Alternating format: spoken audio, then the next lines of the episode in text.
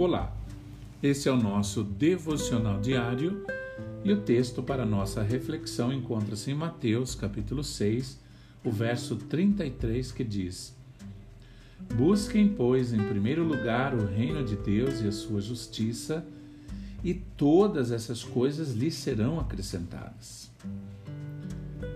Quando queremos fugir de uma responsabilidade, inventamos desculpas para nos livrar dela. E uma das justificativas mais comuns é: eu não tenho tempo. Eu sei que a vida está cada vez mais agitada por causa dos compromissos que assumimos. Mas será que os nossos dias estão realmente mais curtos? Todos têm a mesma quantidade de horas para administrar, por isso ninguém pode reclamar que tem menos tempo do que o outro. Porém, Infelizmente, as desculpas têm prejudicado as pessoas, principalmente quando o assunto é a obra de Deus. Elas querem viver a vida do seu modo e só depois se lembram daquilo que é eterno. Mas Jesus disse que o reino de Deus deve ser a prioridade e não a última opção. Se não priorizarmos o Senhor, corremos o risco de ganhar o mundo inteiro e perder a alma. Por isso, seja sincero consigo mesmo.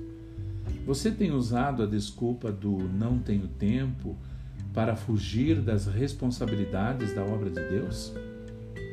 Quando alguém afirma não ter tempo para servir ao Senhor, ela só pode estar dizendo duas coisas. Primeiro, não quero me envolver com isso. Geralmente, quando alguém não gosta de se envolver com as coisas de Deus, ela usa a desculpa do não ter tempo, só para manter uma boa aparência. Se este for o seu caso, tome cuidado, pois você está mentindo. Provérbios 12, 22 diz: O Senhor odeia os lábios mentirosos. Em segundo, não estou conseguindo administrar o meu tempo.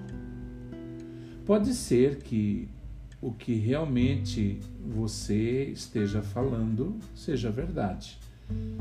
Mas ultimamente tudo tem sido tão corrido que você não tem conseguido organizar o seu tempo.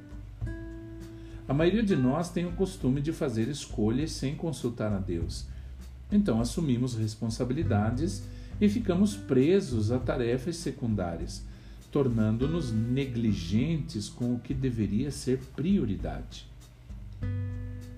Se você tem levado sua vida espiritual de qualquer maneira, mude a sua postura e peça sabedoria ao Senhor para administrar melhor a sua vida. Não espere ter tempo de sobra ou todos os problemas resolvidos para priorizar o reino de Deus. Se você estiver bem com Ele, você vai estar bem com tudo. Que você tenha um excelente dia.